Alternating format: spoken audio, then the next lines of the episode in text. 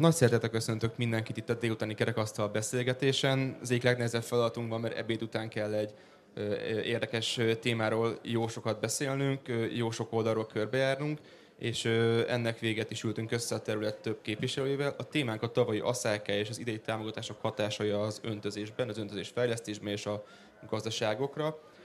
Körülbelül köszönhetjük Csűrös Krisztiánt az o vé ef képviseletében, Borsfai Attilát az en ef ká képviseletében, Radnai Gábort a Metra Kft képviseletében, Kovács Viktóriánál egy pályázatíró hölgyet köszönhetünk Agrárközösség képviseletében, valamint Pongrácz Máté gyakorló gazdálkodót, aki azért a területen találkozik ezekkel a problémákkal. És nem is szeretném tovább húzni ezt a megnyitót, szeretnék kérni az összes részvevőtől egy rövid bemutatkozást, hogy hogyan kapcsolódik a témához, honnan érkezett hozzánk. És kettő mikrofon van az asztalon, de én ezt is szívesen körbe tudom.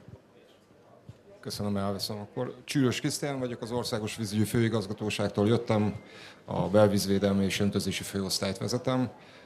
Gyakorlatilag az államilag tervezett öntözési projektek azok a mi főosztályunkon kötnek ki, illetve onnan indulnak el a tizenkét vízügyi igazgatóságnak a, a tapasztalatait és az ajánlásai alapján. Jó napot kívánok! Szeretettel köszöntök mindenkit, minden öntözni kívánó zarándok társamat. Ez nagy feladat. Borsfai Attilának hívnak. A Nemzeti Földügyi Központ öntözés fejlesztési főosztályát vezetem. Itt alapvetően két osztályra tagolódik ez a szervezet, ami azt jelenti, hogy egyszer, mint öntözés igazgatási szerv, az öntözési közösségeknek az elismertetését, illetve sok más feladatot, de ez a legfontosabb. Az egyik osztály végzi, a másik osztály pedig a mezőgazdasági kutak hatósági osztálya. Köszönöm szépen. Üdvözlök mindenkit, Radnai Gábor vagyok, Metra Kft-től öntözési szaktanácsadóként vagyok itt. Főbb szerepünk a mezőgazdasági szekcióban lévő öntözések segítése, kivitelezése, tervezése. Nagyságrendileg így ennyi. Én is üdvözlök mindenkit, Kovács Viktória vagyok, az Agrárközösség Kft-nek a pályázati üzletág vezetője, emellett névjegyzéki szaktanácsadó. Alapvetően az Agrárközösség Kft. Próbál segíteni a gazdálkodóknak minden olyan tevékenységgel, amit általában az íróasztal mögött végeznek, tehát szaktanácsadással, precíziós szolgáltatásokkal, pályázatírással, könyveléssel, és minden olyan dologgal, ami úgymond a gazda válláról leveszi a terhet. Én is köszöntök a kultúrájára mindenkit. Pongrácz Máté vagyok. Én csak gazdálkodok. Most már ezer hektáron. kétezer-tizennyolcban tettünk ebből öntözhetővé száz huszonkét hektárt. Az első kétezer-tizenhatos pályázatot adtuk be. Akkor, mert tudom, mi lesz a téma, mondom, hogy akkor még macerásabb volt ez a beadás, mert tizenhárom féle engedély kellett, és kb. Ugye ennyi hónap volt a beszerzése. És mi már tizenháromba, tizennégybe elkezdtük az engedélyek beszerzését, a pályázat az később érkezett, azok ott egy kicsit megcsúsztak, és november hetedike volt a pályázati határidő, éjfél, huszonhárom óra ötvenkét perckor nyomtam a küldésgombot, és... Végül első körben sikerült ezt megnyerni, öntözőtót építettünk ebből száz huszonkét hektár egy táblán belül, harminc méteres a szintkülönbség a táblán belül, szóval voltak később is érdekes meglepetések az egész öntözés területén. Így nyitának. Nagyon szépen köszönöm, és első kérdésemmel Krisztiánhoz fordulnék, amivel így megalapoznám a mai beszéd témánkat, ez a van-e vízünk, lesz-e vízünk. Az utóbbi öt-tíz évben látható egy elég nagy hektikusság a csapadék tekintetében. Amikor érkezik csapadék, akkor is egy kiugróan magas és nagyon gyorsan lezúduló csapadékról beszélünk. Ennek a beszivárgása azért nagyon nehézkes a területeken, több ilyen okoz is problémát. Tavalyi évben azért egy elég erős asszályos évről beszélhetünk, most is egy kellemes negyven fokban ülünk itt a beszélgetés közepette, és az országban már látható azért egy ilyen ketté osztottság, hogy azért a nyugati részen még úgy, ahogy tartják magukat a területek, akár hogyha a különböző talajnedvesség paramétereket nézek, vagy folyó magasságokat, de a Tisza már most is pár centivel van csak a vízállása fölött, hogy hogy látjátok ezt a kerti osztottságot nálatok, mik a tapasztalatok? Köszönöm ezt a kérdést, mindig megkapom. De mindig azt válaszolom rá, hogy nem vagyok jós, úgyhogy hogy lesz a vízünk. Ez ugye a téli csapadék függvénye, ami a hegyekbe tárolódik a nagy része, és az majd lejön hozzánk tavasszal. Viszont ez egy nagyon érdekes dolog, hogyha, hogy hogy tud erre fölkészülni mondjuk az agrárium, illetve aki öntözés, aki gyakorlatilag a, a Tisza árterén helyezkedik el, mert ugye azt látjuk, hogy a, a Dunántúli részeken, a Duna vízgyűjtőjén az öntözés annyira nem jellemző, de a, a Tisza árterén ott jelentős öntöző rendszerek épültek ki ott a hetvenes, nyolcvanas években. És amit lehet, le, tud a gazda követni, hogyha akar, és jó szemmel nézi a, a következő évet, vagy akarja gondosan figyelni, az pontosan az, hogy mennyi a csapadék gyakorlatilag a, a hegyekbe.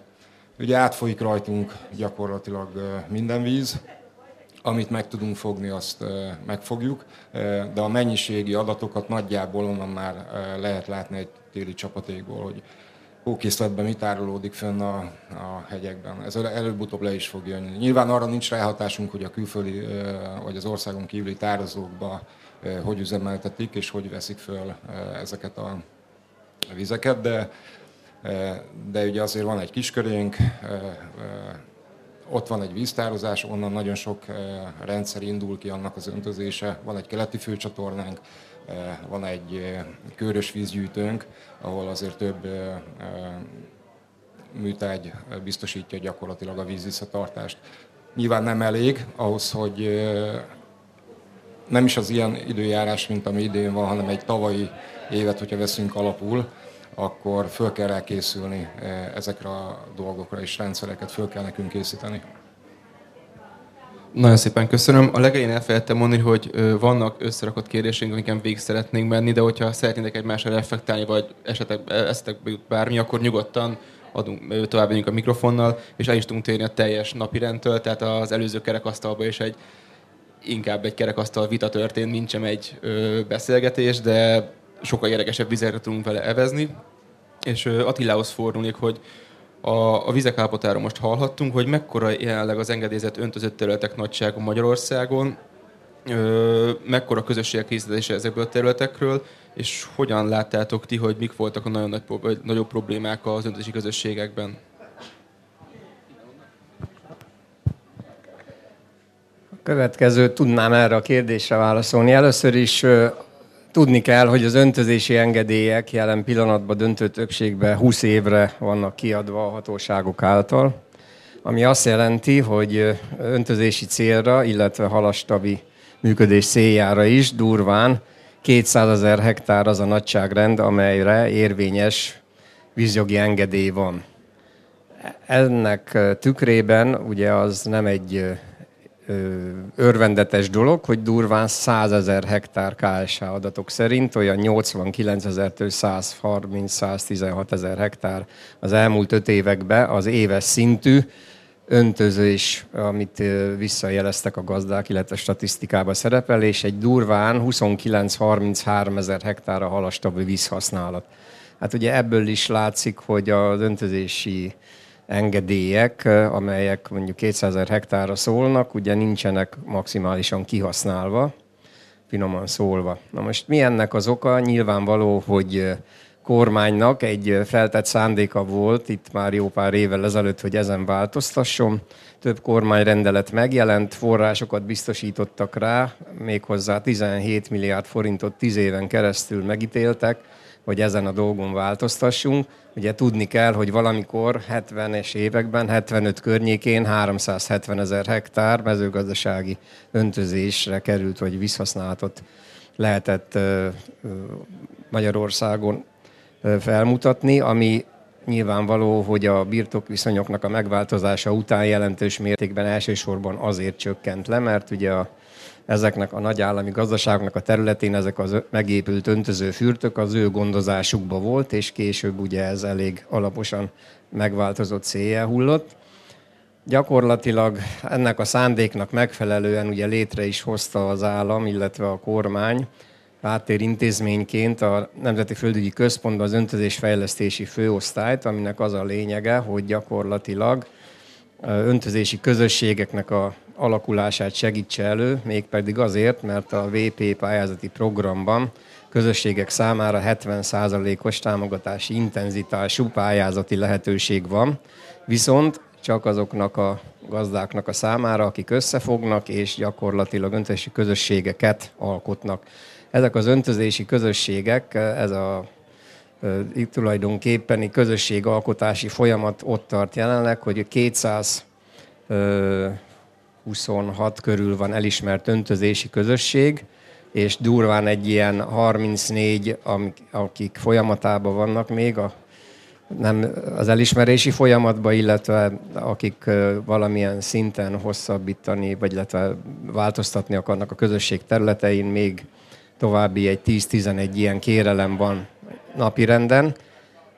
A kérdés ugye arra vonatkozott, hogy ez hogy épül be ebbe az öntözési struktúrába. Ugye, hogyha ezeket a közösségeket megnézzük, akkor a közösségek által öntözni kívánt területek, magterületek, az durván tizenhétezer hektár, amit jelenleg is öntöznek. Ugye ez nem egy számottevő, de hogyha az, abba belegondolunk, hogy ha megvalósul a beruházásuk egy-három éven belül, akkor gyakorlatilag további újonnan öntözésbe vont területként mintegy hetvenezer hektár fog öntözés alá kerülni, ami már azért elég jelentős. A kormánynak, illetve az egész ágazatnak az elvárása az, hogy természetesen állítsuk vissza azt a nagyságrendet, amely gyakorlatilag valamikor ugye Magyarországot jellemezte, hogy a mezőgazdasági területből a legalább háromszázhetvenezer hektáros nagyságrend legyen, amely öntözni, öntözés alatt áll. Ugye a tavalyi aszályos év erre természetesen rámutat, hogy manapság már nem csak a plusz jövedelemnek a megcélzása az öntözési kultúráknak a célja, hanem gyakorlatilag egy termésbiztonság miatt is nagy szükség van rá. Éppen ezért olyan közép- és hosszútávú célok kerültek kitűzésre, hogy kétezerhuszonnégyre legalább duplázzuk meg, tehát gyakorlatilag ez a százezer hektáros jelenlegi öntözött terület legyen egy kétszázezer hektáros, illetve a évtized végére pedig érjük el újra ezt a háromszázötvenezer hektáros nagyságrendet. Készítettünk itt, itt Csűrös Krisztián kollégámra nézek, egy elég alapos és hosszú munka eredményeképpen kormány előterjesztést még tavaly ősszel, aminek a lényege az volt, hogy ugye vannak a országban egy nagyon sok helyen főművi fejlesztések, jelesül két ütemre osztva durván százharmincnégy darab ilyen fejlesztésre kerülne sor, amely, amely együttesen további százharminc négyezer hektárnak az öntözésbe vonását biztosíthatja.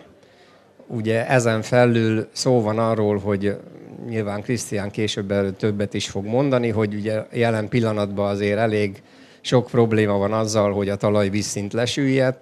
A Tiszának a medre az elég mélyen a felszínbe bevágódott, és tulajdonképpen elvezeti a talajvizet, és elkerülhetetlen, hogy valamilyen megoldásként több helyen majdan a elkövetkezendő évtizedekben duzzasztásra kerüljön sor, pontosan azért, hogy a talajvízszintet, vizet a tájba címszó alatt újra meg tudjuk emelni, és ugye ezzel biztosítva valamely biztonságot. Mindig is hangsúlyozta a szakma, hogy a legnagyobb víztároló az maga a talaj. Hát ezre a, ebbe a koncepcióba ugye ezeket a rekonstrukciókat rangsoroltuk, pontosan olyan szempontok szempontjából, hogy aszályindexet néztünk, néztük azt, hogy milyen készültségi állapotban vannak a tervek, és hol alakultak meg érdembe öntözési közösségek, és ennek megfelelően egy prioritási sorrend szerint kialakítottunk egy sorrendet, ami ebbe a következő évtizedbe ezeknek a főműveknek a rendbetételét jelenti. De természetesen ehhez kapcsolódnia kell, az öntöző telepekhez, a gazdákhoz közelebb kell vinni a vizet, ami azt jelenti, hogy régi úgynevezett harmadlagos műveket is rendbe kell tenni állami költségvetésből vagy állami szinten, aminek az a jelentősége, hogy felmértünk vonalas térképes fedvényekként durván kétezerhétszáz folyamkilométer olyan harmadlagos művet, amelynek sor kéne keríteni a rekonstrukciójára.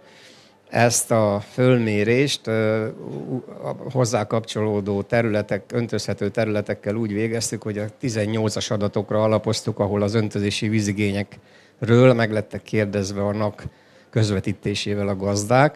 Szó van arról, hogy ezt az öntözési igényt újra fel fogjuk mérni, de minden esetre ennek a kétezer-hétszáz folyamkilométernek a vonzás körzete további százharmincnégyezer hektár öntözhetőségét újonnan, vagy mondjuk úgy, hogy nem újonnan, mert valamikor ezeket esetleg már öntözték, de jelen helyzethez képest újonnan öntözésbe vont területet jelentene.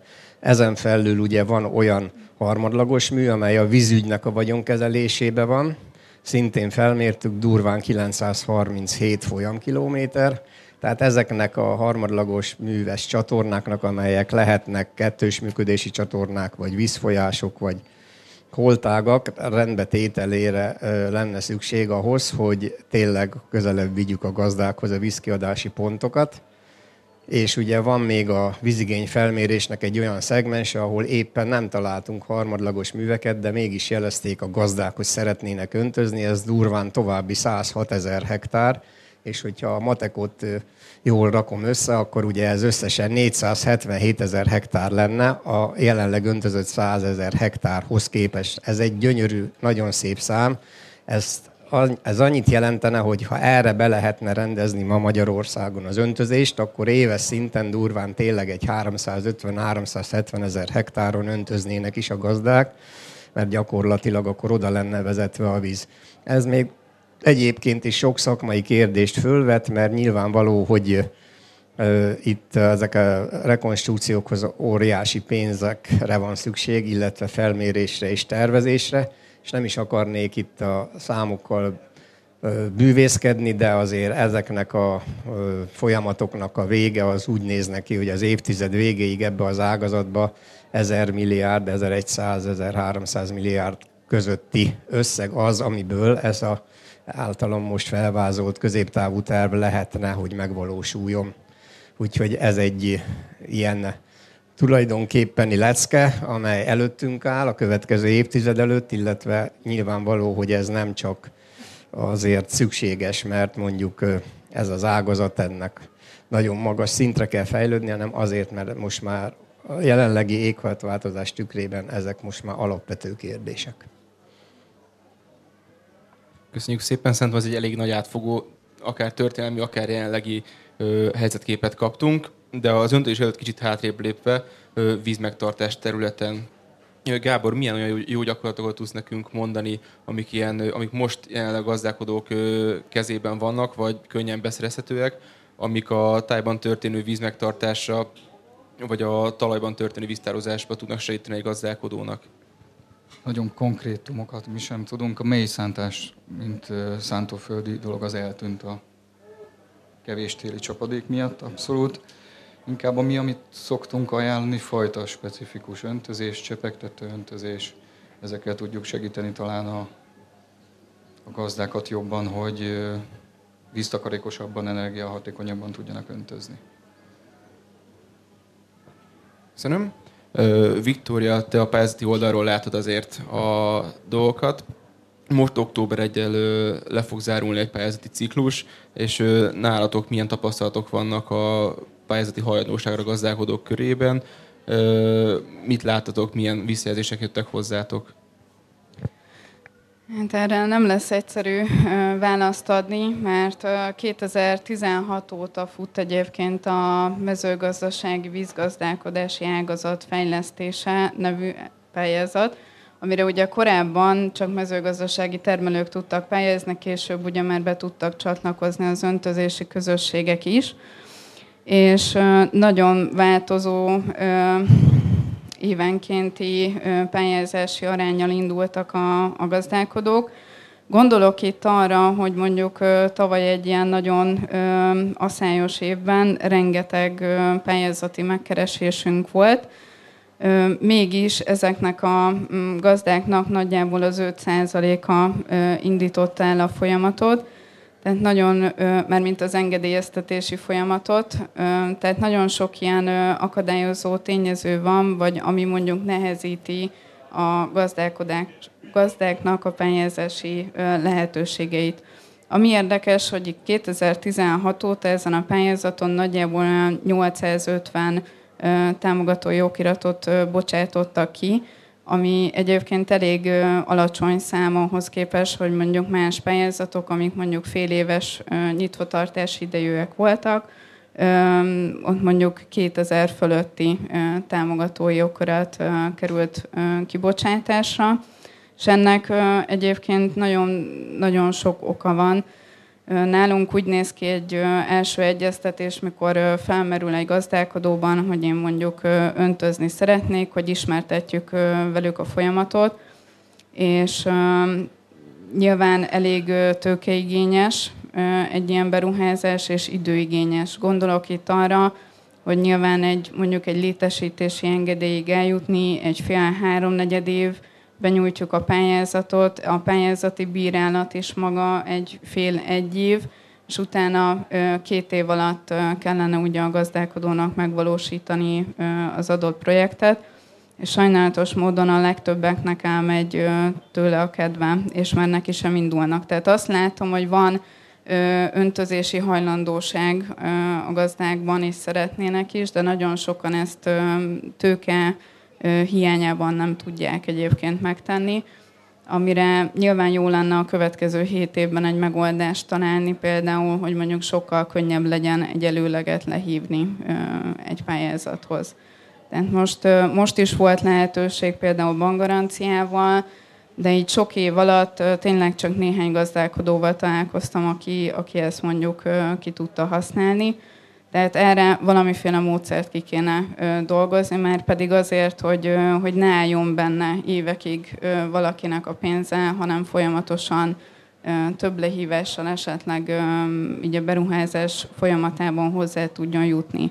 Sajnos vannak olyan gazdálkodóim, akik átcsúsztak ugye az első egyéves fordulón, tehát úgymond nem kezdték meg a projektet, ennek az az oka egyébként, hogy elvi vízjogi engedéllyel pályáztak még annak idején, és felfüggesztették a folyamatot, mert hogy úgy voltak vele, hogy akkor folytatom, hogyha kapok egy támogató jogiratot, és hogyha biztos, hogy, hogy az én projektem az nyerni fog, és nagyon sokára.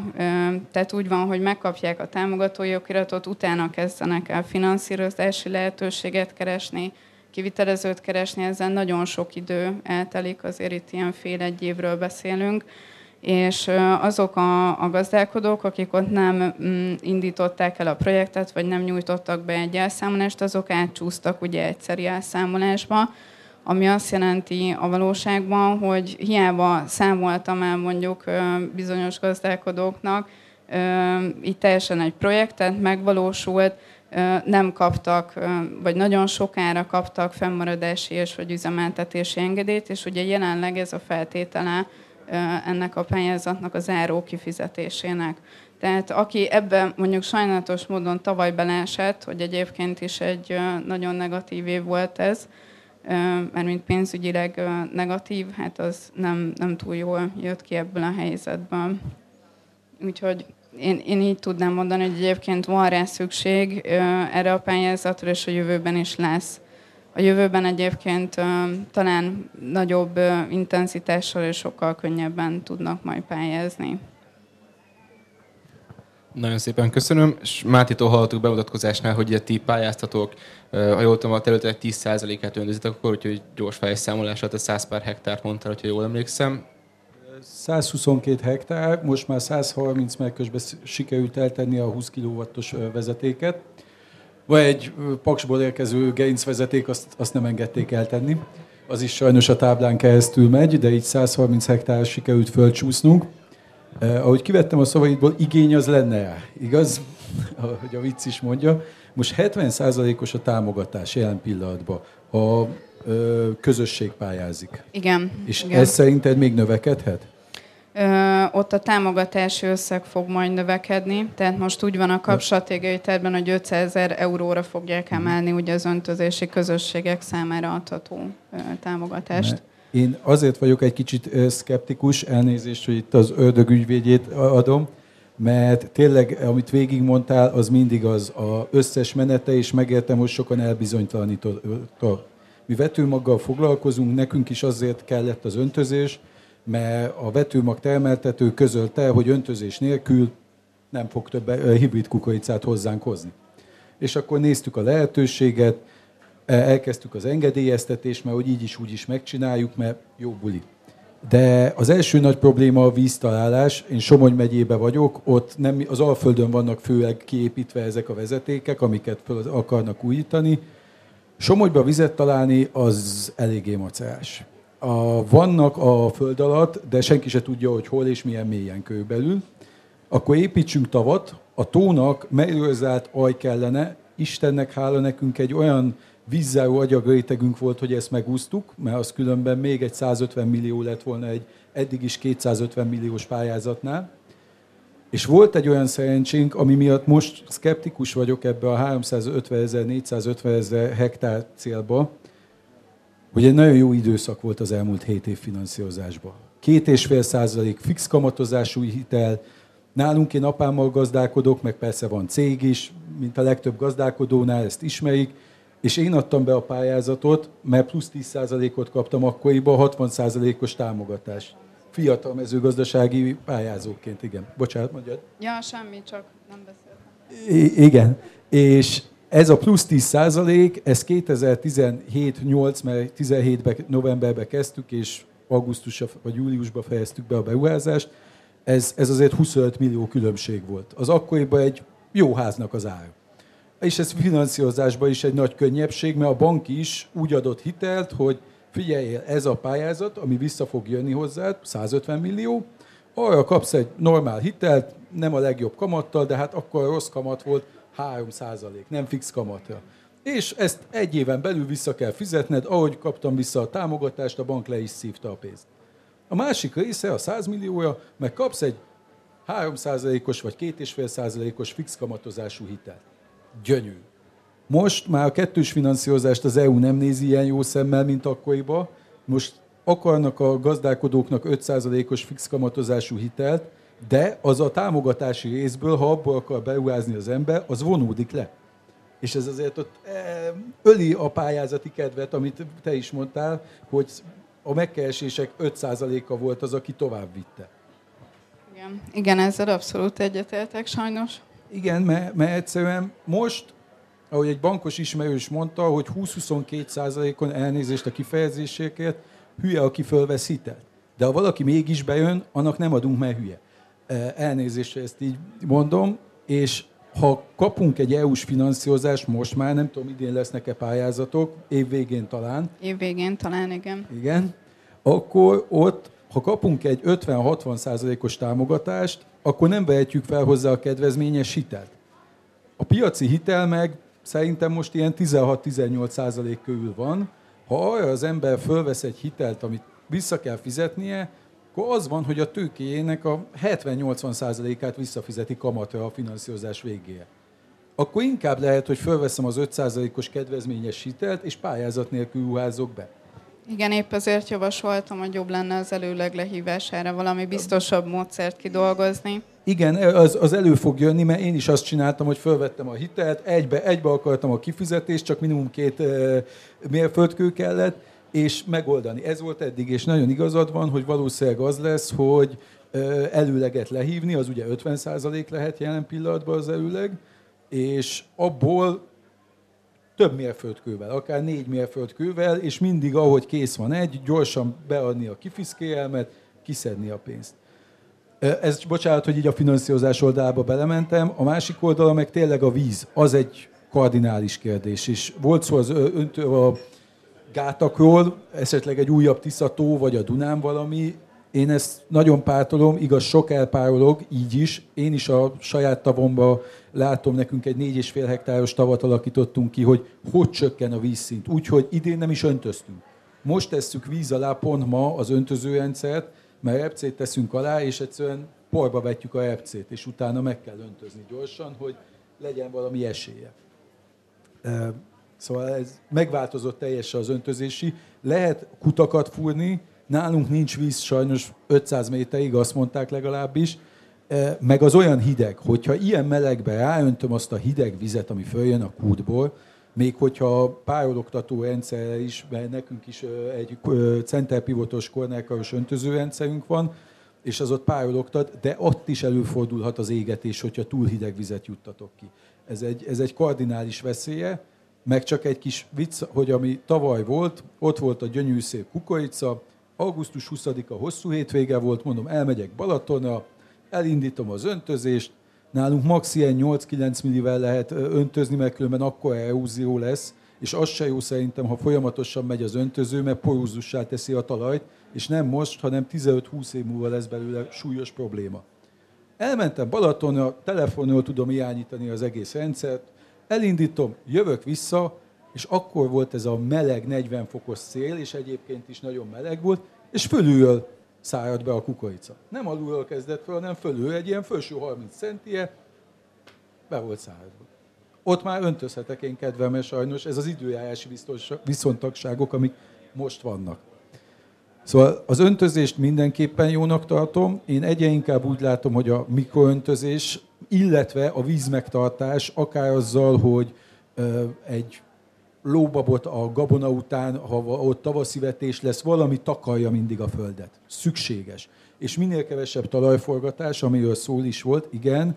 Somogyban van egy nagyon kemény vonalas snótéles gazdálkodó, aki ezt csinálja, én tartom vele a kapcsolatot, hát át kell állni, csak ez, ez akkor rovarkátétel. Más, mások lesznek a feltételek.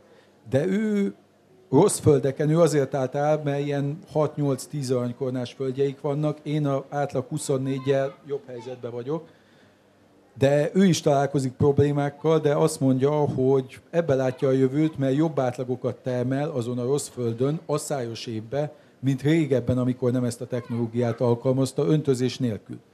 Ettől függetlenül öntözök, mert, mert van és jónak is találom, csak a művelést is át kell változtatni, szóval az agyakba is át kell kapcsolni a gazdálkodóknál, ez nehéz lesz, és egy nagyon viszontagságos időt élünk most, mert kiszámítható volt az elmúlt tíz évben, hogy ennyi lesz körülbelül a műtrágya, a vegyszer, az e.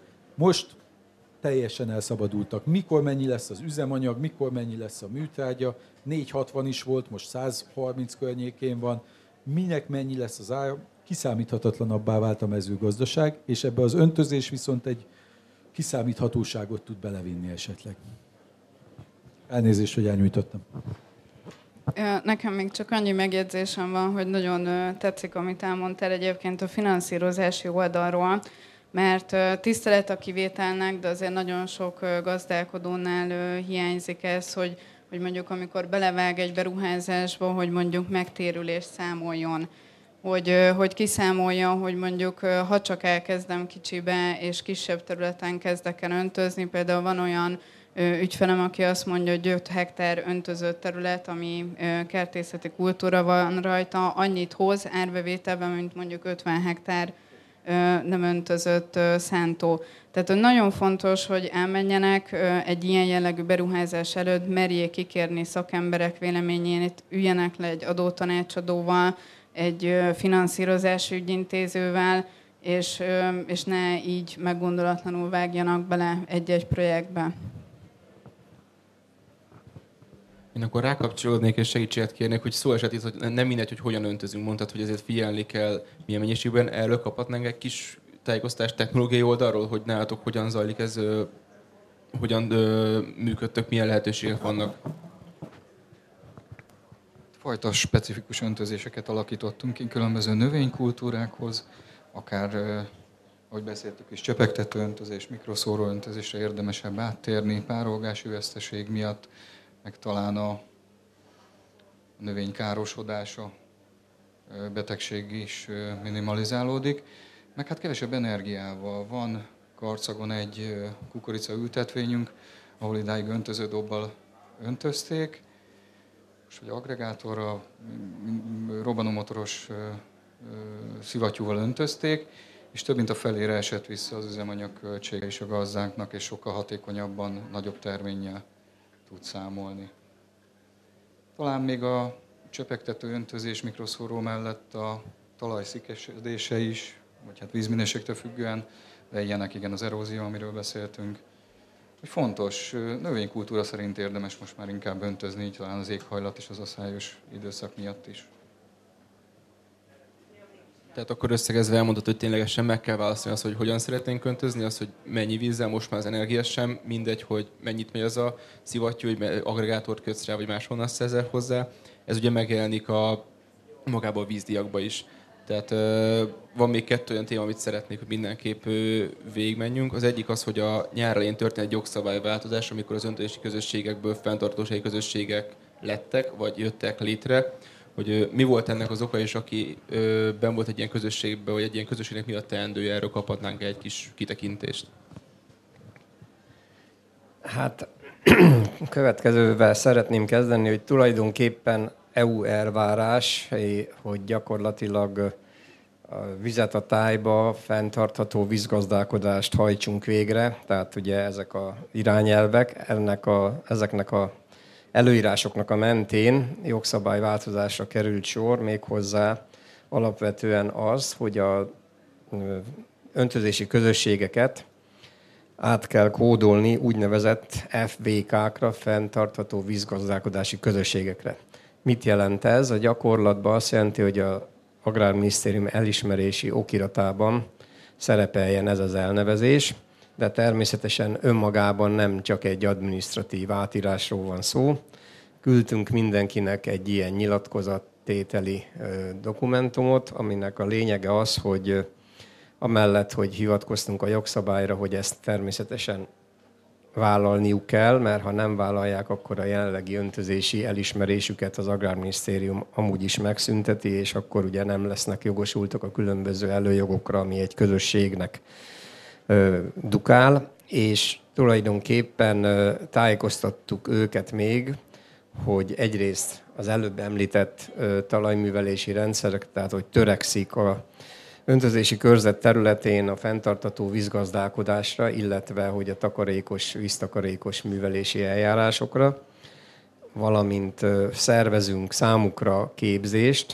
A Matéval közösen el is indult már ez a szervezés. Lesznek ilyen tanfolyamok, ugyancsak kétnapos tanfolyamok lesznek, de ugye erre, hogyha ezen részt vesznek, akkor esetleg pályázati pluszpontszámokat fognak élvezni, illetve, hogy ezzel kapcsolatban, hogy bármilyen öntözési tevékenységet végeznek, és milyen mennyiségben hogyan használják fel a vizet, ezt nyilván tartják, illetve talajvizsgálati és egyéb terveztett növényekre vonatkozó nyilvántartási adatokat is nyilvántartják, és amikor mi ezt kérjük, akkor ezt részünkre szolgáltatják is.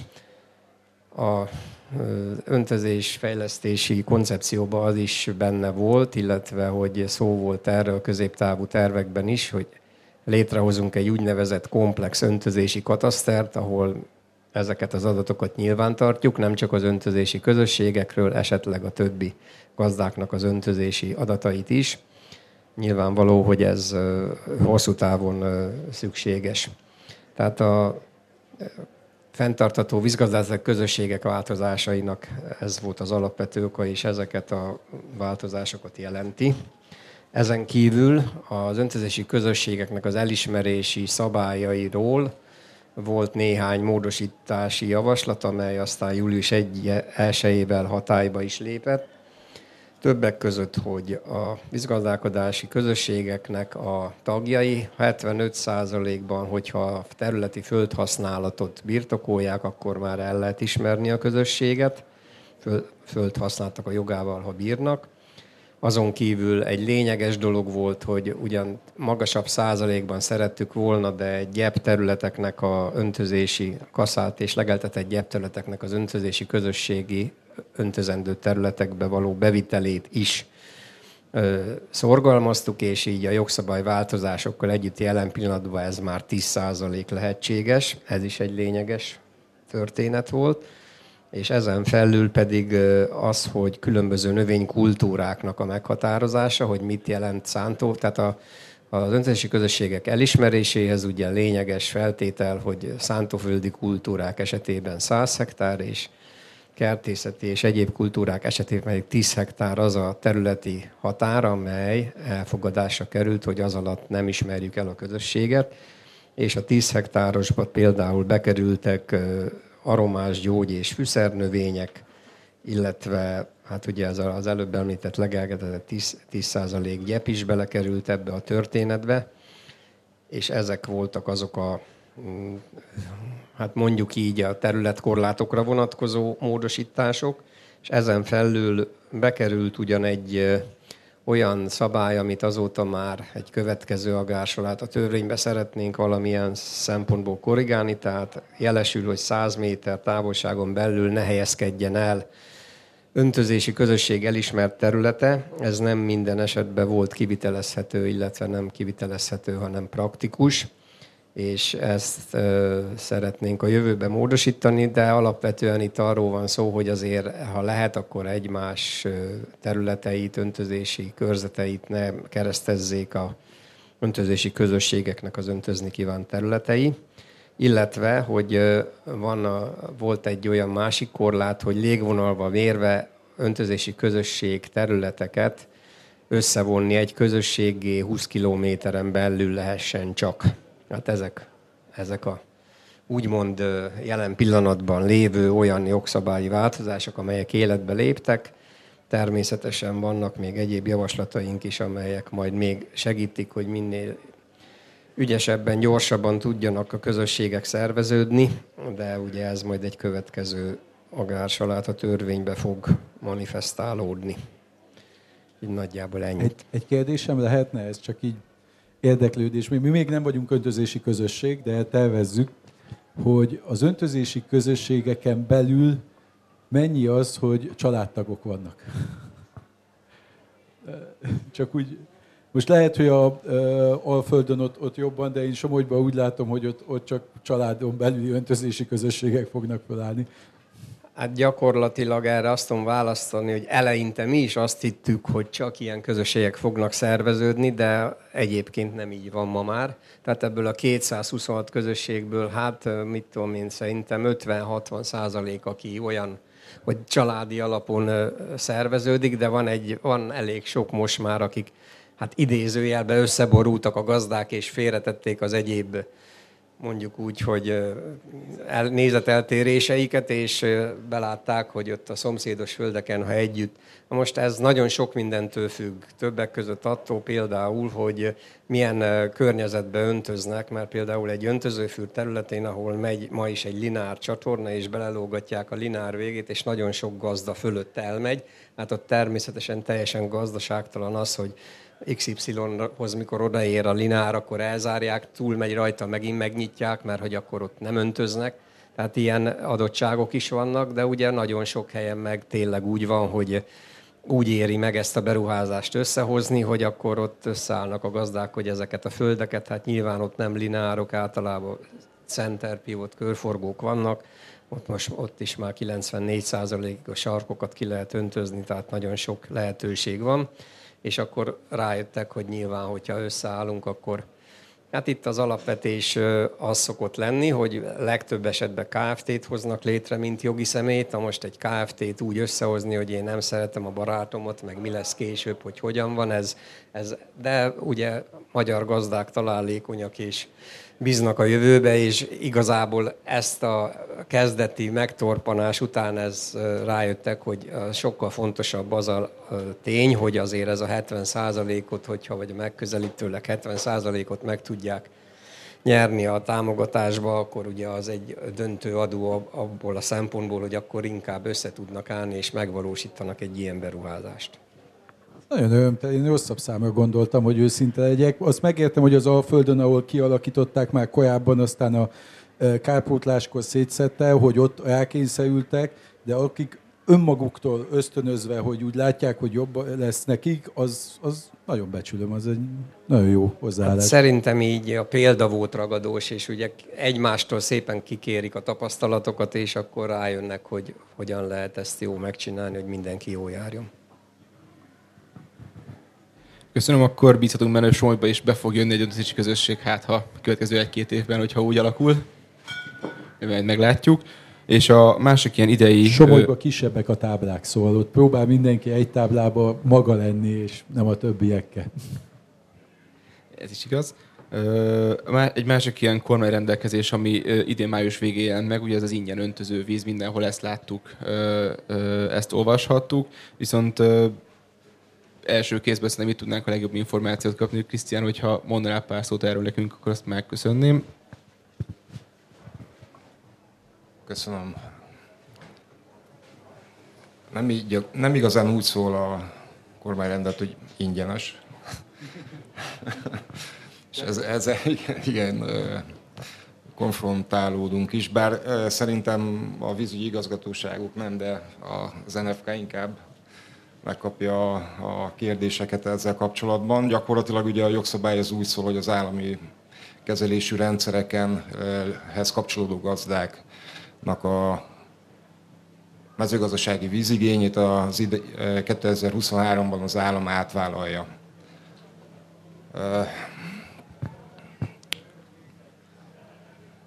Na most, hogy hogy folytassam, tehát ezért mondom, hogy nem mindenkire érvényes ez a, a, a rendszer, és igen, idén gyakorlatilag egyáltalán nem kellett fizetni a mezőgazdasági felhasználóknak, sem a hallgazdálkodási hallgazdálkodóknak a mezőgazdasági vízszolgáltatásért.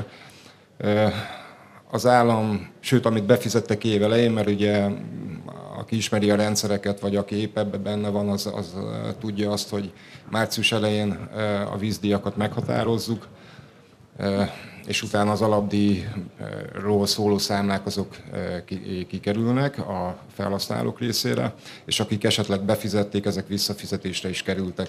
Tehát ilyen szempontból rendezve vannak ezek a, a pénzügyi dolgok.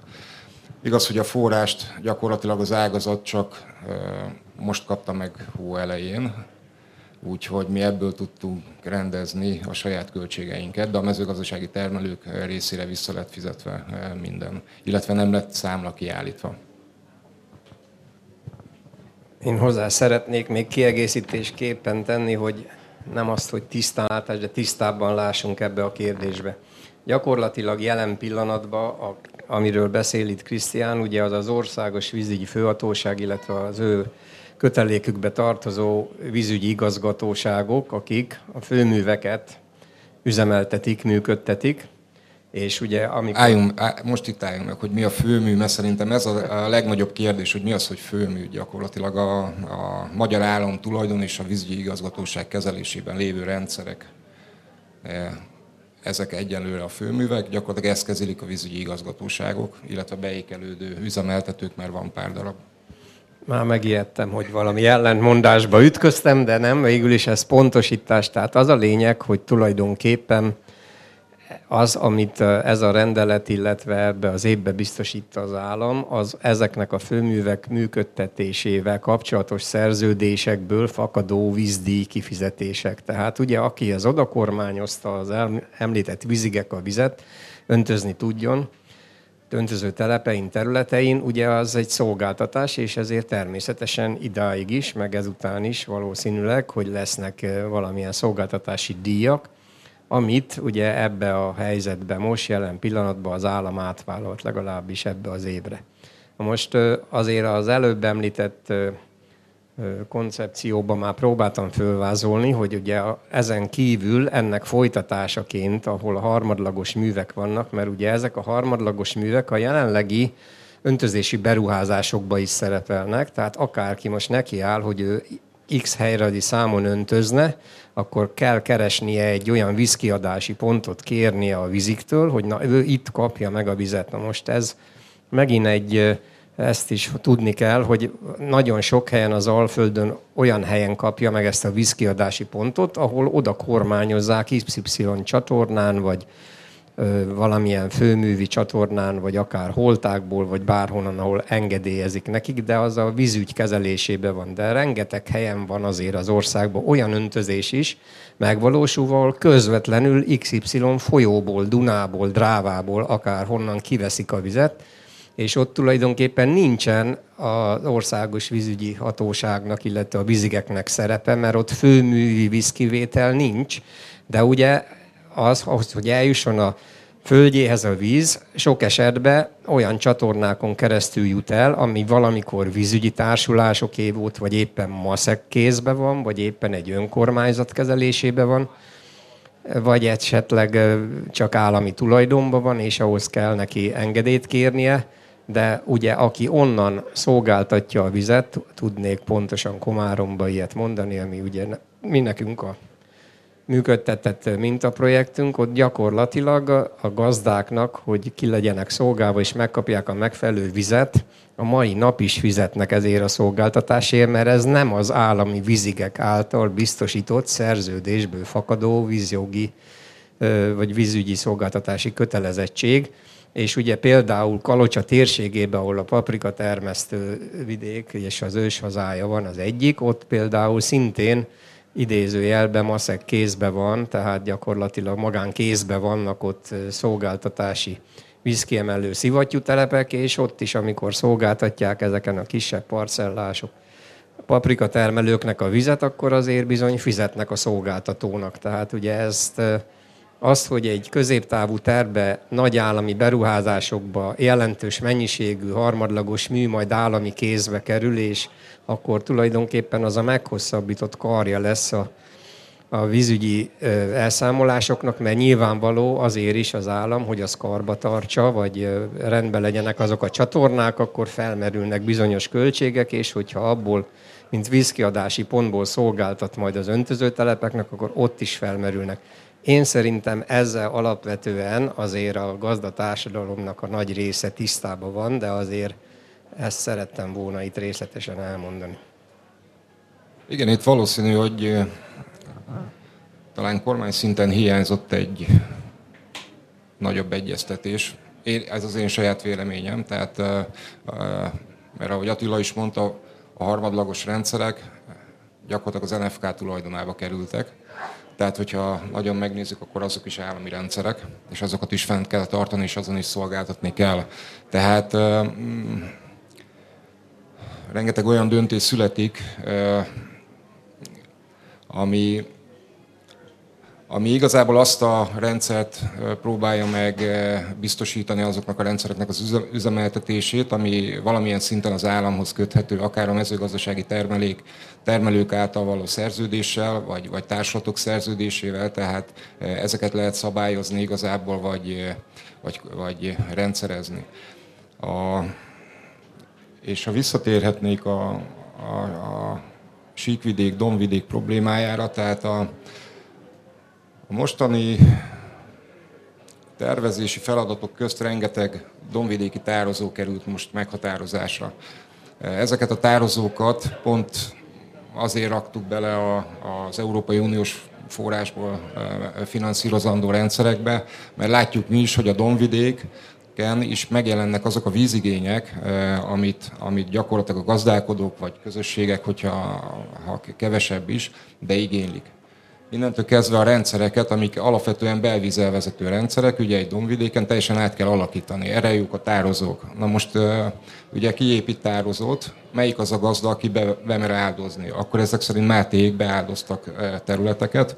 Így van, de hát hogyha lesz-e víz, nem lesz víz, ez lesz a jövő különben, és nem csak ott kell beáldozni a, a tíz aranykorona. Bocsánat, azt arra nem figyeltem, vagy nem jegyeztem meg.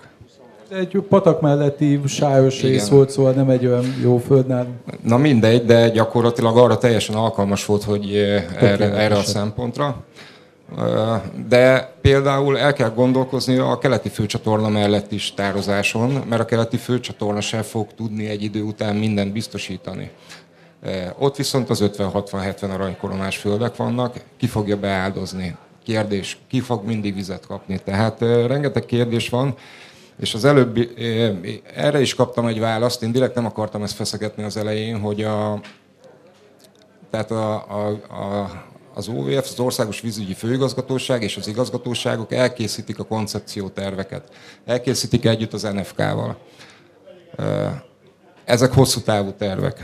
Majdnem egy tíz éves hosszú távú tervet raktunk le. A mezőgazdaság a tájhasználatra föl van-e készülve, hogy ő ebből hogy fog profitálni, tehát hogy mit mer beáldozni, mit mer föláldozni, és hogy milyen technológiával fog az elkövetkezendő harminc évben működni. Tehát ez egy nagyon nagy kérdés.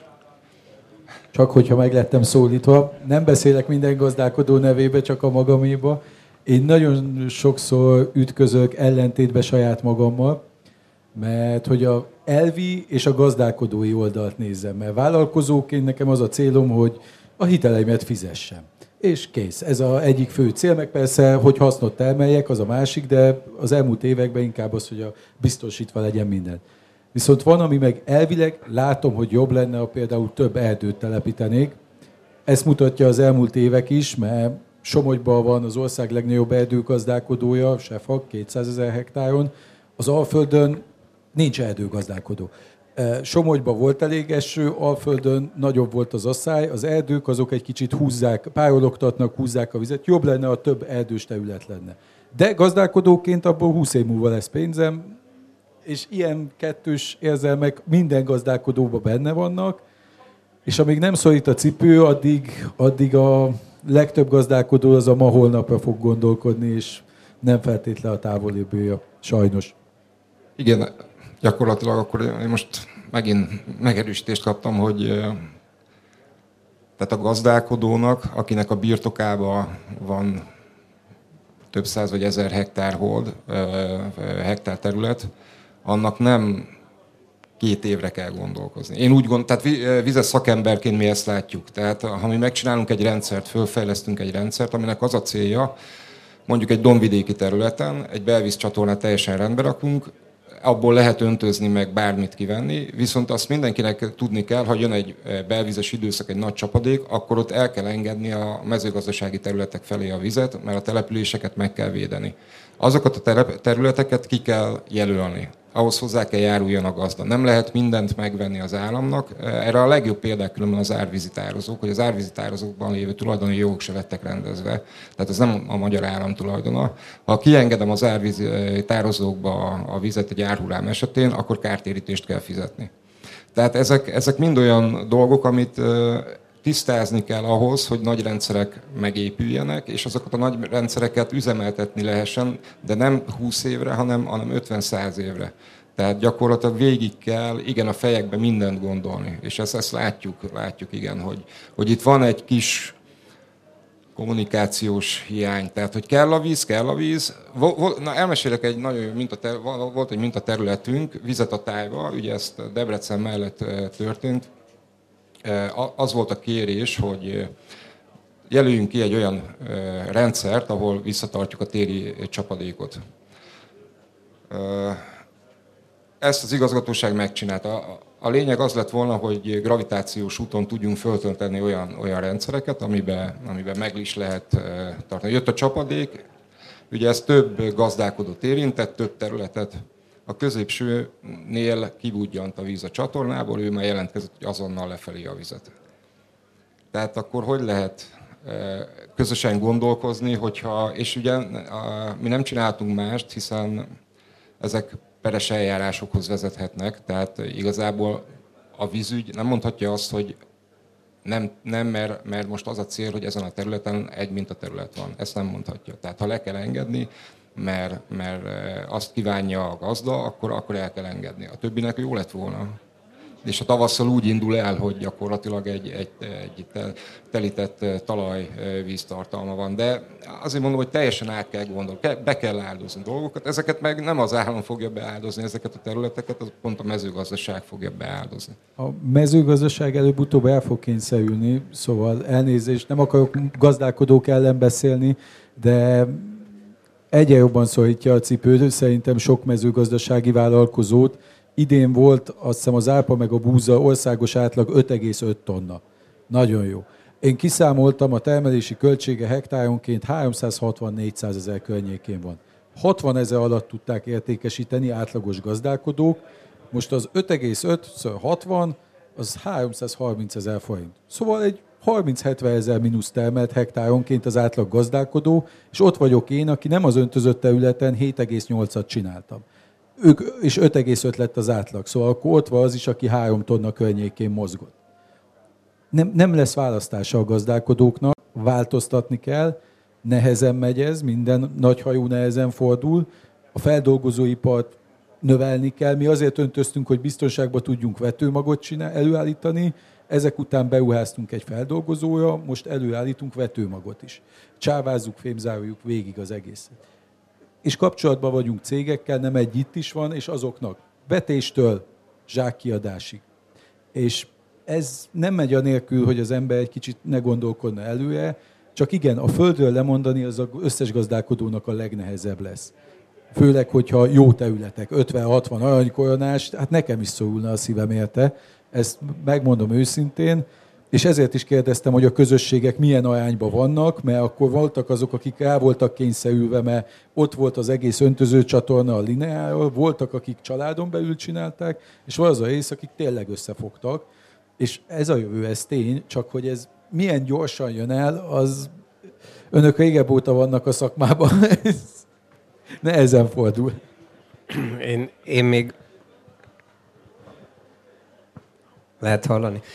Én még annyival szeretném kiegészíteni, hogy tulajdonképpen volt erről szó, hogy esetlegesen az új kap politikában is, következő ciklusban lesz arra lehetőség, hogy egy úgynevezett vizes művelési ágra sor kerüljön, tehát pontosan a bővízű időszakokban a különböző gazdák földjeire kikerülő víz, a belvíz elvezetése esetleg nem kell, hogy kerüljön, hanem gyakorlatilag, ha ott megtűrik, akkor valamilyen szintű támogatási rendszerben ez a vizes, mondj, nem élőhelynek hívom, de, de vizes művelési ágra is kapnak valamilyen támogatást, kompenzálva azt, hogy ugye ott kiesik a termés.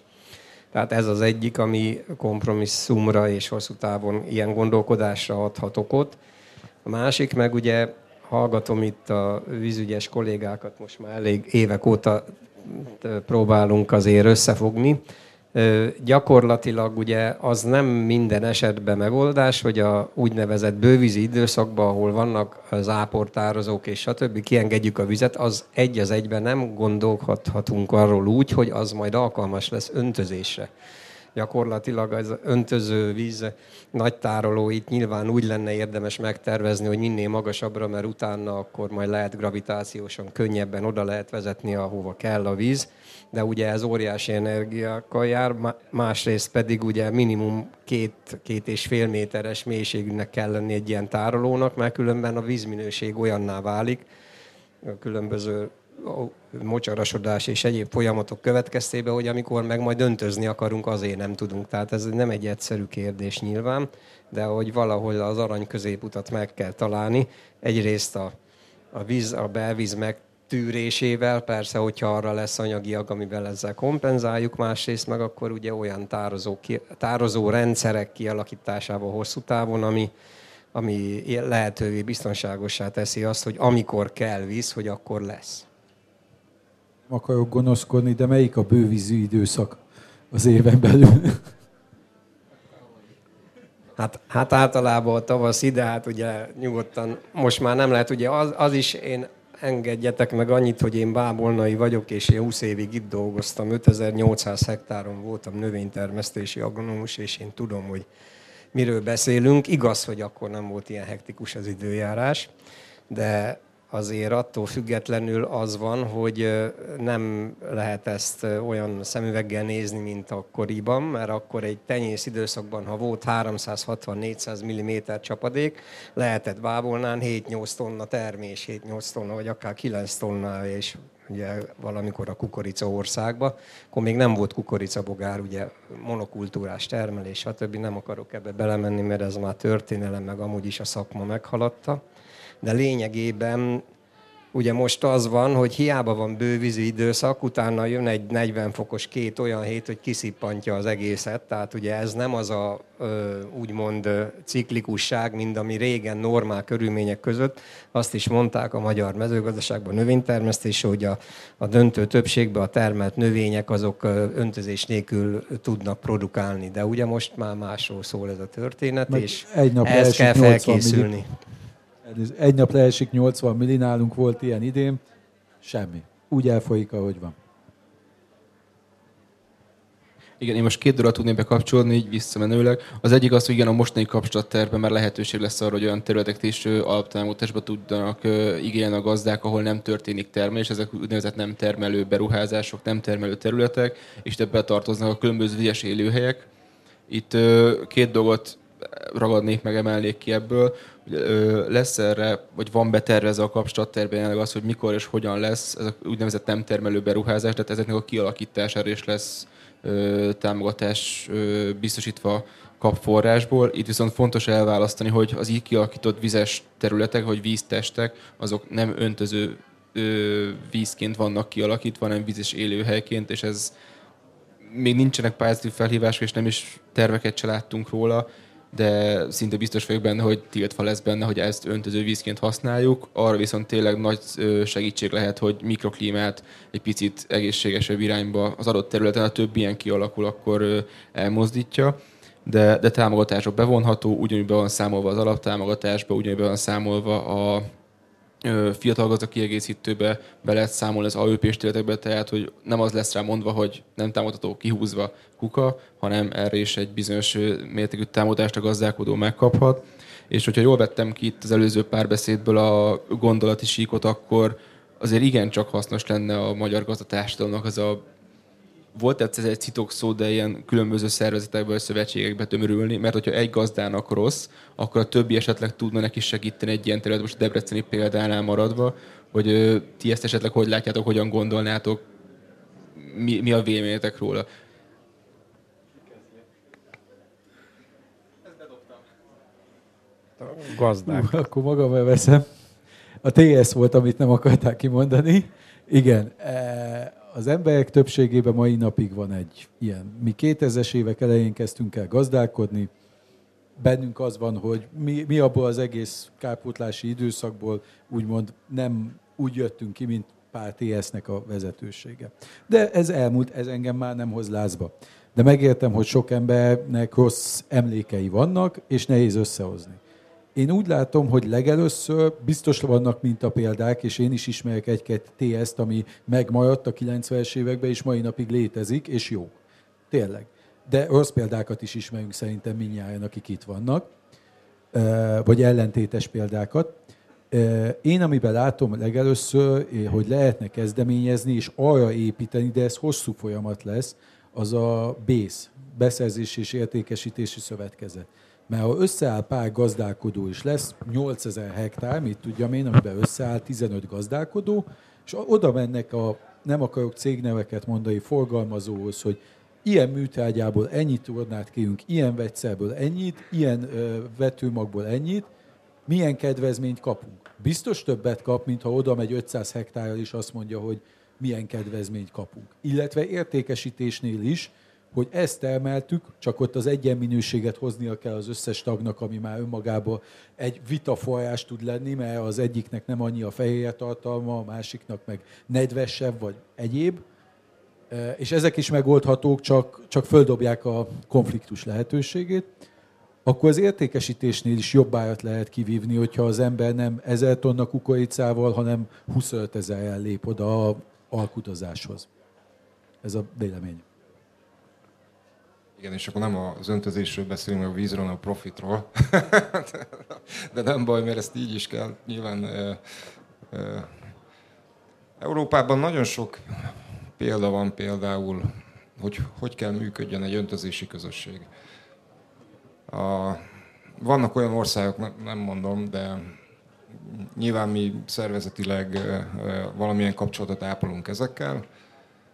E, és például vannak olyan helyek, ahol... maga az önt, nevezzük öntözési közösségnek, vagy, vagy társulatnak, mert ott még társulatnak hívják a, ezt a rendszert. A gyakorlatilag a társulat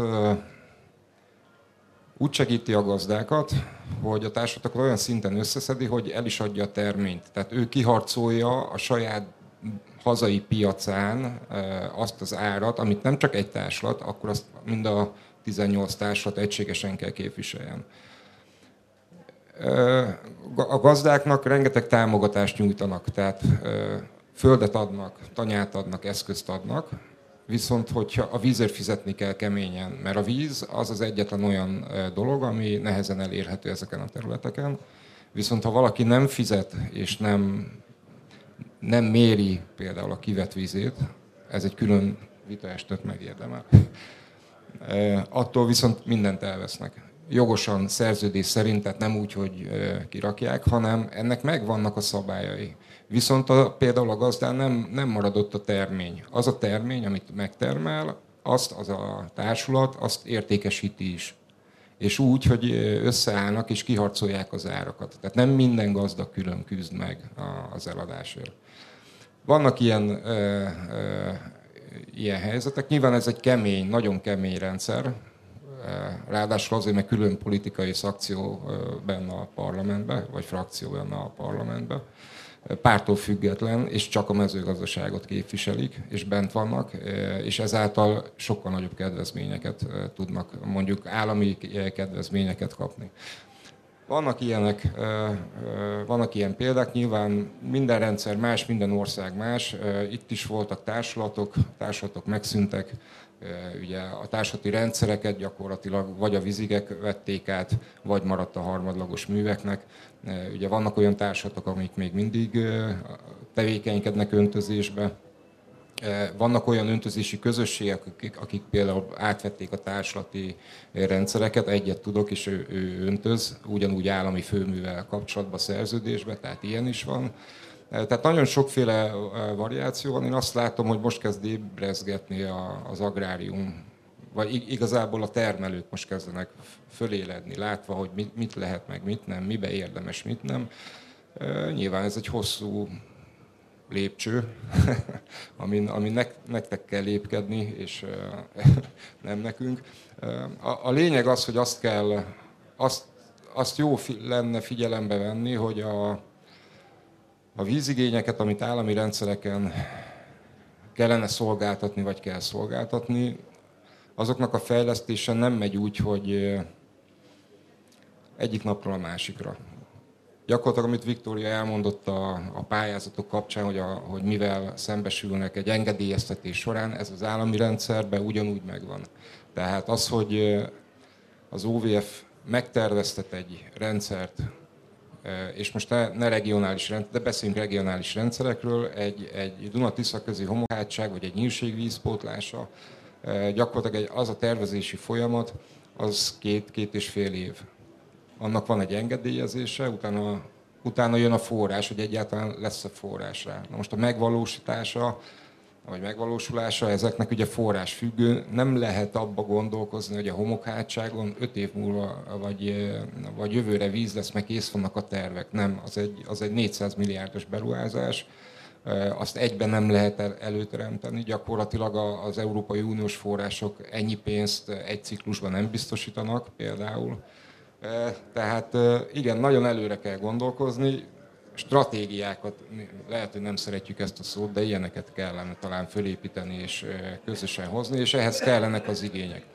A másik probléma, amit mi látunk, illetve nekünk nem probléma, mert, mert nem probléma, az Európai Uniós források, de itt, itt, itt is elhangzott egy ilyen részletekről, hogy gyakorlatilag az öntözést nem nagyon akarja támogatni.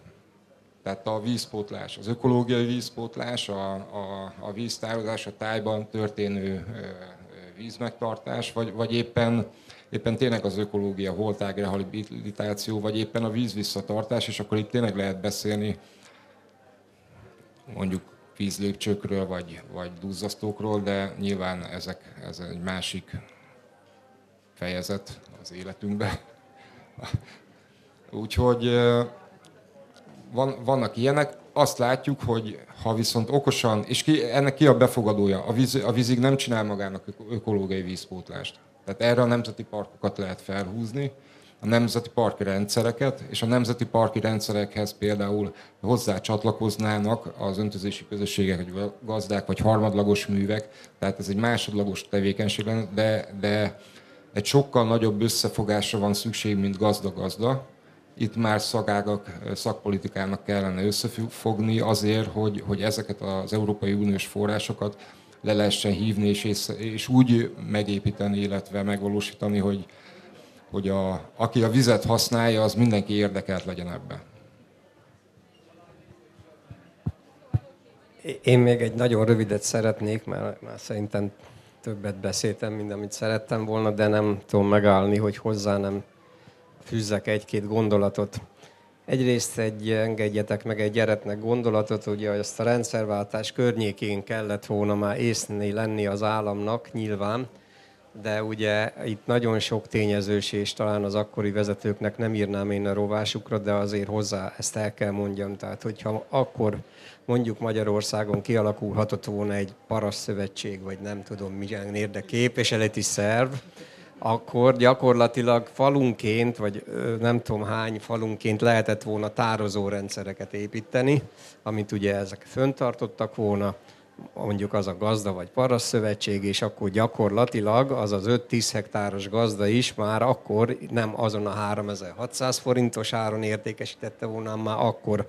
Ugye mi történt? Akkor is volt egy tíz-tizenöt nagy gabonakereskedő, csak ne legyen itt egy sem, mert agyon lőnek engem ezért a kis expozémér, és akkor ugye felvásárolták, természetesen aratás után, majd ugye tavaszi időszakban, amikor a tőzsdén felvett az ára, piacra dobták, stb. Na most az lett volna a nagy cél, hogy ezt a árrést, ezt ugye a gazdák foghassák legalább a felét, és valamiért ez nem sikerült se az Antal kormánynak, se az azt következő érának, mert gyakorlatilag azért mondom, messzire vezet ez már, aztán kialakult most már egy gazdatársadalom, és hát nyilván gabonakereskedők most is vannak, és most ebben nem szeretnék belemenni, hogy még ez hogyan árnyalódik ez a kép az ukrán gabona helyzet miatt. De végül is te is erről beszélsz, tehát hogy az összefogásról van szó, egyrészt rosszá ízzel, hogy milyen ilyen-olyan szövetkezet, de hogyha valami ilyen irányba akarnánk mozdulni, akkor mégiscsak úgy van, hogy gyakorlatilag azt szeretné az a gazda, hogy az inputanyagokat beviszi, hát nagyon jó tudom én ezt, és akkor mi jön ki a végén, még az állami támogatással is, ha csak egy harmincezer forint marad meg, akkor azért ez nem egy olyan nagyon sikeres év. Persze ezek szélsőségek is, hogy, hogy volt százhúszezer, azt akkor volt, még kivárt, aztán már ötvenért se tudja eladni, meg volt, aki el tudta adni esetleg a kettő között valahol, és nagyon jó járt, de ugye hosszú távon ezt nagyon nehéz belőni, de minden esetre azzal én is egyetértek, hogy ez a úgynevezett sok egyéni érdek jobban érvényesül, ha valamilyen sejtszerűen összeállnak, vagy nagyobb egységekbe a gazdák, mert az egy lényeges kérdés. És még utoljára az hozzátéve, ami itt még elhangzott, hogy én is voltam ilyen tanulmányúton is, akár hogy hol, hogyan öntöznek, meg hogy van ez az öntözési közösséges történet.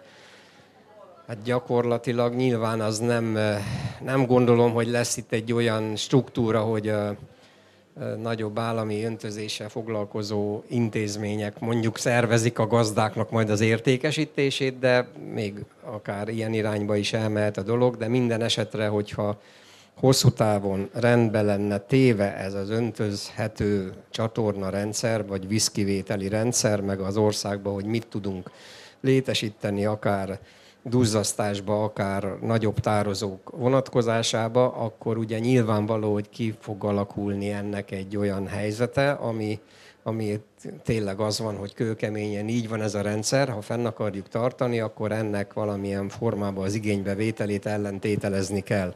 Csak ugye akkor azt úgy kell megállapítani, milyen gazdagok leszünk akkor állam, hogy azt mennyit hárítunk a gazdákra, meg éppen a gazdák milyen gazdagok lesznek, hogy hogyan tudják értékesíteni. A normál viszonyok között azért nem kérdés, hogy az öntözés meghálálja magát. Tehát ennyit szerettem volna. Bocsánat, nekem még a, az öntözési közösségek kapcsán van egy meglátásom, hogy a kap stratégiai tervből jelenleg nem látszik, hogy akik már igénybe vettek működési támogatást, jelenleg harmincnyolc ilyen öntözési közösségről tudok, és ugye ezt a támogatást három évre kapták, hogy mondjuk a jövőben ugyanígy ők újból megpályázhatják-e. Tehát ilyen gondolatébresztőnek hoztam igazából, hogy elengedhetjük-e három év után egy-egy ilyen öntözési közösségnek a kezét, és hogy mennyire fenntarthatóak a jövőben ezek az öntözési közösségek. És a, még az előző témára visszatérve, én nem gondolom úgy, hogy sokáig mehet ez, hogy mondjuk az állam átvállal vízdíjat, és nem, nem is ez a, ez a megoldás. Amikor beszélgetünk egy ilyen öntözéses projektről, még a tervezésnek a, az időszakában nagyon sokan egyébként óckodnak attól, hogy mondjuk megújuló energiát használjanak, hogy mondjuk egy meglévő öntöző berendezést korszerűsítsenek, holott feltételezem, hogy itt a mellettem ülő úriember azért tudna róla beszélni, hogy milyen energiatakarékos megoldások léteznek. Tehát, hogy én úgy gondolom, hogy e fele kell úgy segíteni a gazdákat, hogy ne addig gondolkodjanak egy ilyen beruházáson, amíg megépül, hiszen ott van még az a következő tíz-húsz éves fenntartási időszak. Tehát, hogy ez nem, nem megoldás azért hosszú távon. Én úgy gondolom, hogy, hogy azt várjuk, hogy, hogy átvállalják ezt a vízdíjat, hanem egy ilyen szemléletformálás az kell a másik oldalon is. Én csak ennyit akartam még. Még csak annyit, hogy teljesen egyetértek, teljesen egyetértek, hogy nem, az állam nem is fogja elbírni szerintem azt, hogy ingyen adja a vizet folyamat. És itt van megint az, hogy a vállalkozó meg az elvek, mert vállalkozóként nagyon jó, hogy ingyen, vagy idézőjelben ingyen kapom a vizet öntözéshez, viszont amit az ember ingyen kap, azt tudja pocsékolni. Nálunk mondom harminchét milliliteres a szintkülönbség, szóval mi ez a nyolc milli maximum, különben olyan erózió van, de akik uh, Alföldön vagy itt-ott öntöznek, és nincs ez a probléma, láttam olyat, tizenöt millivel nulla huszonnégyben megy körbe-körbe a kukoricában a körforgós öntöző, és talajt is tönkreteszi, a növénynek biztos jó egy-két évig, és a vizet viszont pazarolja. És egy kincs lesz, egy érték. Már most az. Hát, na, hát erre mondtam azt, hogy ugye van ez a fenntartható vízgazdálkodási közösségnek a vállalása, hogy erre oda kell figyelni, hogy valóban tényleg beszélni kell erről. Nem csak, hogy mik a víztakarékos öntözési szerkók, vagy öntözési technikák, tehát majd hozzáteszem, hogy persze a legvíztakarékosabb, akár szántóföldbe ágyazott csepegtetőrendszer, de a legdrágább is, és ugye azért én most úgy látom, ez nagy üzembe több száz vagy ezer hektáros nagyságrendben ez nem fog menni egy, egyből, vagy egyről a kettőre, hanem nyilvánvaló, hogy ezek a lineár rendszerű, víztakarékos fejjel ellátott, esetleg energiatakarékos mozgatással, tehát napelemes rendszerekkel, stb. Abban a napelemben most ne kezdjünk bele, mert arra, lehet, hogy rosszat említettem, de lényeg az, hogy, hogy ez a valamilyen trend, és ugye már telefonról lehet irányítani, stb. De ugyanakkor nem csak erről lenne szó ebbe az oktatásba, hanem, hanem ugye az, hogy most a minimum tillázs irányát, tillés, nem tudom, hogy kell jó parasztosan mondani, irányában menjünk el, forgatás nélküli művelése elsősorban, és hogy minél kevesebbet bolygassuk a talajt, de hát ugyanakkor ugye valahol itt is egy arany középutat kell megtalálni, mert régen ugye azt mondták, hogy minden művelet után tessék lezárni, de, de ugye akkor nem, akkor nem ennyibe került a gázolaj, hogy szántás után mindjárt ráküttünk egy gyűrűs hengert, vagy mit tudom, hogy utána akasztottuk, akkor meg azért nőtt meg a traktornak az energiaigénye, tehát valahol, valahol persze már olyan művelő eszközök vannak, ide kimegyünk a, a nem tudom milyen csillivili grúberek, meg a nem tudom milyen talajba lezáró történések, hogy szinte törnöm kell a fejemet, hogy ez most milyen műszer. De ugye van egy ilyen trend, meg megyünk a precíziós irányba, ugye egy modern öntöző berendezésnél, ami egy körforgós, már fölosztják akár nem tudom én több száz körcikre ezt az egész rendszert, és műholdas vezérléssel megnézik a tavalyi műholdas képekből a termésszinteket, és akár le tudja tíz méterenként szakaszolni ezt a technikát. Most a szélsőségeket mondom, mert azért nem így öntöznek a gazdák szerintem. És ugye hát persze a tavalyi aszály esetében meg rengeteg helyen volt olyan, hogy mindenki éjszaka akart öntözni, és ugye azért a rendszereket úgy szokták tervezni, hogyha egyidejű öntözés maximum egy hatvan százalékban lehet megvalósítani. Mondjuk ezer hektáron a komáromi rendszerben most próbálnak majd berakni egy újabb szivattyút azért, hogy legalább ez fölmenjen nyolcvan százalékra, mert ott is van, mit tudom én, tíz-húsz valahány gazda, és ugye mindenki akkor kérni a vizet, amikor a legnagyobb szükség van rá. Úgyhogy nyilvánvaló, hogy ezek ilyen gyakorlati kérdések, üzemelési kérdések, és ugye itt is meg kell találni a helyes válaszokat. Szépen körbeértünk, még van összesen hét percünk a, az időkeretünkből, úgyhogy szeretném ezt rendesen kihasználni. Szó volt itt arról, hogy energiatakarékosan és hogy hogyan tudunk, vagy hogyan kell szépen lassan átállni a gazdálkodóknak. Gábor, esetleg tudsz nekünk erről mondani pár szót, hogy ha valaki azt mondja neked, hogy öntözök, van egy harminc-negyven éves technológiám, és szeretnék kicsit korszerűsíteni, és ezzel megkeres téged, megkeres teket, akkor ez mire kell készülni, ez hogyan néz ki egy ilyen folyamat? Hát az első nagy kérdés, ami az Alföldről származik, vagy hát amit mi szoktunk kérdezni, a víz, hogy van-e egyáltalán, ami nagyon fontos. Milyen vízvételi lehetőséggel rendelkeznek, ennek alapján, növénykultúra alapján indulunk el, milyen technológiákkal tudunk ezt öntözni. Nagyon sokféle fajta okos rendszer működik, akár telefonról. A telefonról nem feltétlenül a kényelmi dolgokról beszélgetünk, hanem kapunk visszajelzést, akár egy időjárás követő állomás ráköthető, egy szélérzékelő, páratartalomérzékelő. Nagyon sok visszacsekkolási lehetőségünk van a termeléshez, amit érdemes alkalmazni. Még mindig azt mondom, hogy talán a csöpegtetés, ami hatékony, nem feltétlenül a föld alatti, az egy költséges a hektárankénti fektetése. De a csöpegtetés az egy jó, jó, jó hasznos dolog tud lenni, energiatakarékosabb. Tehát a vízkijuttatás, annyi vizet juttatunk ki, amennyi igénye van a növénynek, akkor juttatjuk ki, amikor szüksége van rá. És igazából így ennyi, amit én így össze tudok foglalni. Ezekben a rendszerekben előrejelzést is be lehet építeni? Elméletileg vannak most már ilyenek, inkább ezek ilyen időjárás állomások, amiket lehet már telepíteni, viszont ez még ilyen fizetős szolgáltatások sajnos, amit nem biztos, hogy tudatosan igénybe vesznek a gazdák. Nagyobb termelők igen. De azért a jövő akkor is erre mutat, hogy kis meteorológiai állomásokat kell az öntöző telepekre telepíteni, ami nem csak a felső időjárás jósolja, hanem a talajnak a éppeni vízkészlet, tehát az asszály monitoring rendszerhez hasonló érzékelővel működik. Csak a lokális esők az, az egy probléma mostanában, amikor öt kilométer közel öt kilométerre tőlünk egy csepp se esik, nálunk leszakad az ég, meg itt az éjszakai öntözésnél, amivel én szembesültem, és nagyon idegesítő, most az elmúlt években az a mikroáramszünetek. És az öntözőrendszer leáll, és újra el kell indítani. De hajnali kettőkor én nem nézek el a telefonomra, hogy éppen megy el az öntözés, vagy nem, mert nem ilyenkor öntözünk, hanem este hatkor indítjuk el, húsz óra még körbeér, csak menjen. És az a legidegesítőbb. Reggel megyek, és ott van a tábla közepén, és nem a jó oldalán. És akkor indíthatom újra. Ha erre is van egy megoldás, egy hatalmas szünetmentes táv, vagy nem tudom. Ezek az édes terhek itt a mezőben. Igen, és akkor én záró kérdésként Krisztiántól kérdezném meg, hogy milyen állami fejlesztések várhatók a jövőben, mikről lehet már tudni, vagy mik vannak éppen folyamatban, erről tudsz nekünk pár szót mondani. Ugye Attila itt már jelezte ezt a kormány előterjesztést, ami több tíz évre előrevetíti a fejlesztési projekteket.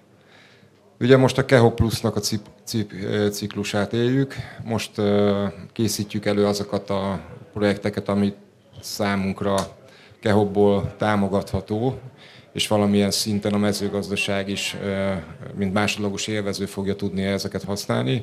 Ezek síkvidéki, dombvidéki tározók gyakorlatilag, tehát benne vannak ebbe a rendszerbe.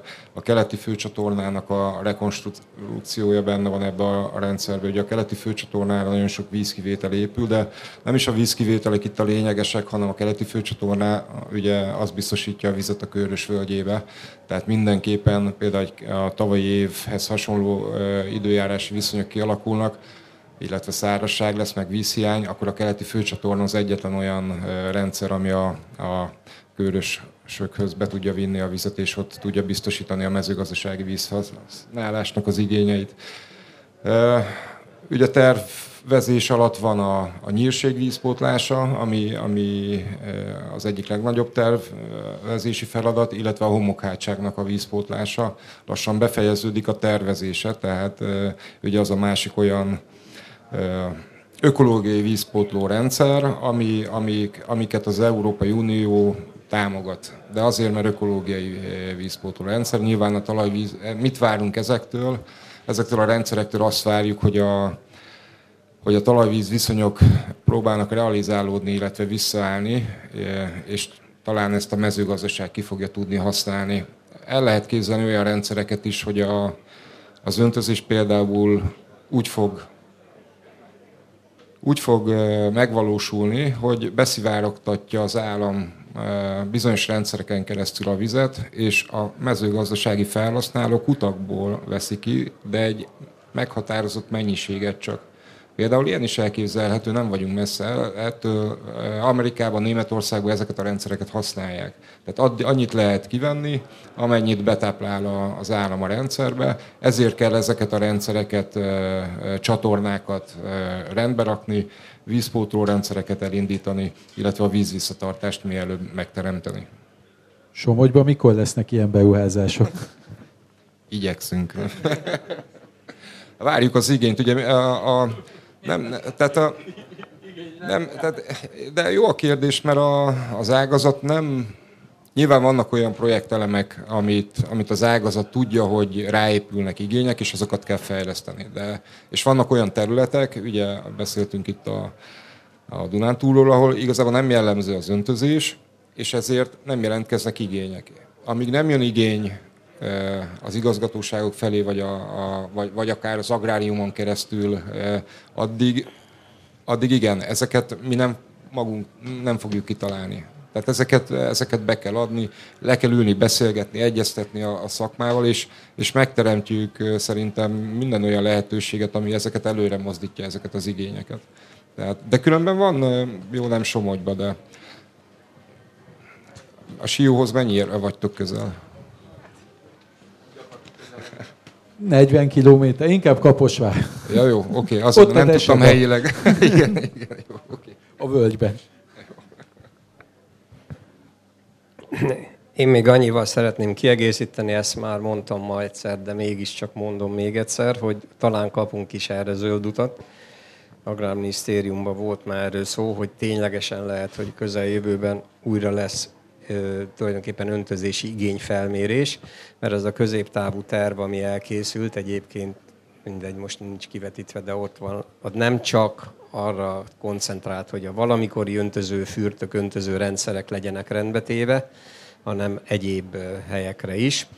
Hát ugye ezt a Krisztián elég jól elmondta, ugye a Dunatiszaközi homokhátság, meg a nyírségi homokhátság, aztán vannak még egyéb területek, de a lényeg belőle, hogy gyakorlatilag olyan rendszerek kellenének, amelyek az amúgy nagyon mélyre jutott talajvízszintet ugye levitték. Most egyébként a kutakat direkt nem akartam előhozni, mert az egy megint egy, itt töltnék még egy-két órát, és nincs, nincs is értelme, meg tulajdonképpen nem ez, most, nem ez volt most a fő téma, de mégis itt van a orrunk előtt, tehát gyakorlatilag kutak esetében is, ugye a homokhátságban nyilván rengeteg kut van, azért volt olyan rendes most idézőjelbe a, a kormány, illetve az állami vezetés, hogy most a kutak január elsejéig úgymond, hogy hatályba lép, akkor fog hatályba lépni az a törvény, amelynek értelmében, hogy aki nem jelentette be idáig, az is egy teljesen törvényes kútnak fogható fel, mert én voltam nagyon sok, legalább három-négy olyan lakossági fórumon, ahol majdnem csak elkergettek bennünket, mert ugye gyere, jelenleg a jogszabályok azért sok mindent előírnak egy kút engedélyezésénél. Amit még ki szeretnék emelni, hogy azért nyilvánvaló, az egy dolog, hogy valahogy majd egyszer betápláljuk a, nyíl, a felszíni vízből, esetleg a, emelkedik a talajvízszint, ugyanakkor viszont ezt folyamatosan figyelik a hatóságok, és gyakorlatilag fog készülni egy olyan térkép, már el is készült, csak még nem lett közzétéve, hogy hol vannak olyan védett vízbázisok, ahol az előbb említett idézőjeles kutamnestia nem, nem fog működni, ami azt jelenti, hogy ha ott akar valaki sekélyvízi ötven méter, vagy az első vízzáró rétegig olyan mélységű, talpmélységű kutat létesíteni, akkor ugyanúgy rendes engedély köteles, és itt nem szeretném mondani, hogy nyilván akkor vízórával kell természetesen az összeset felszerelni, vízminőségvizsgálat, esetlegesen gázvizsgálat, ilyen járulékos költségek, meg természetesen megfelelő kútfúró szakember meg lehet vizsgálni, hogy az a kút szabályosan van-e fúrva. Azért nem akarok ebbe belemenni, ugyanezen a vidéken ez annyira nem jellemző, de jártam a homokhátságon, és ahol mondjuk például dinnyét termesztenek, ott jelen pillanatban is úgy esszük a magyar dinnyét, például Megyes Egyházán, hogy ahogy a rotációban a következő évben egy másik területre egy kisebb egy hektáros teszi, oda is húr egy kutat, meg a következőben oda is. Na most ezek nyilvánvaló, hogy ezek nem jó dolgok, mert hosszú távon ahhoz vezetnek, hogy az a vízbázis ott meggyengül, tehát valamilyen Nyilvánvaló, hogy ezért vannak nagy állami gondolkodások, fejlesztések, aminek a lényege az, hogy akkor a felszíni vizekből, Tiszából, esetlegesen északi részen Dunából is vezessünk oda vizet, töltsük föl a meglévő árokrendszert, és hozzuk feljebb a talajvízszintet, illetve hogy azért tegyük rendbe az ehhez kapcsolódó szóba jövő árokrendszer és harmadlagos műveket, hogy az ott lévő műtárgyakat, a tiltós műtárgyakat, hogy amikor fel lehet tölteni vízzel, akkor ugye zárjuk le, és akkor legyen ott az őszi csapadékos időszak. Tehát ez, ez indul ősztől egészen tavaszig, hogy gyakorlatilag így tudjuk a talajt feltölteni, és nem kimondottan abból a célból, hogy ott nagyobb tározók lesznek. Attól függetlenül az elv ott is az, hogy valamilyen szinten, jól mondom, Krisztián talán meg tud erősíteni, hogy a, a homokhátságok gerincére fölvezetni a vizet, mert utána, ha ott vannak olyan tározók, akkor nyilván a gravitáció segítés az sokkal hatékonyabb, meg olcsóbb hosszú távon. Kösz. Köszönöm. Én most kelletlenül le is zárom ezt a kerekasztal beszélgetést, mert pár perccel kicsúsztunk az időlimitből. Szeretném megköszönni a részvevőknek még egyszer, hogy vállalták ezt a szerepet. A saját filmem szerint a kérdésektől teljesen független nagyon jó beszélgetés alakult ki, és azért megismerkedtünk több oldalról, problémákkal hallhattunk, esetleg megoldásokat vagy tanácsokat, hogy mit kéne tennünk, vagy miben kéne segítenünk, hogy megvalósuljanak a különböző öntözések. Tehát szeretném megköszönni még egyszer, hogy itt voltatok. Szeretném megköszönni a nézőknek, hogy véghallgattak minket ebben a nagy melegben itt a palatető alatt, és akik még bírják tovább szusszal, nekik szeretném mondani, hogy ez a kerekasztal beszélgetés után Bíró Marcell fog nekünk egy előadást tartani öntözővizek és párologás csökkentő technológiákról, ilyen rövid zanzást adott előadást, úgyhogy még lesz még itt program, lehet maradni, és mindenkinek jó pihenés és kellemes hétvégét kívánnék. Köszönöm.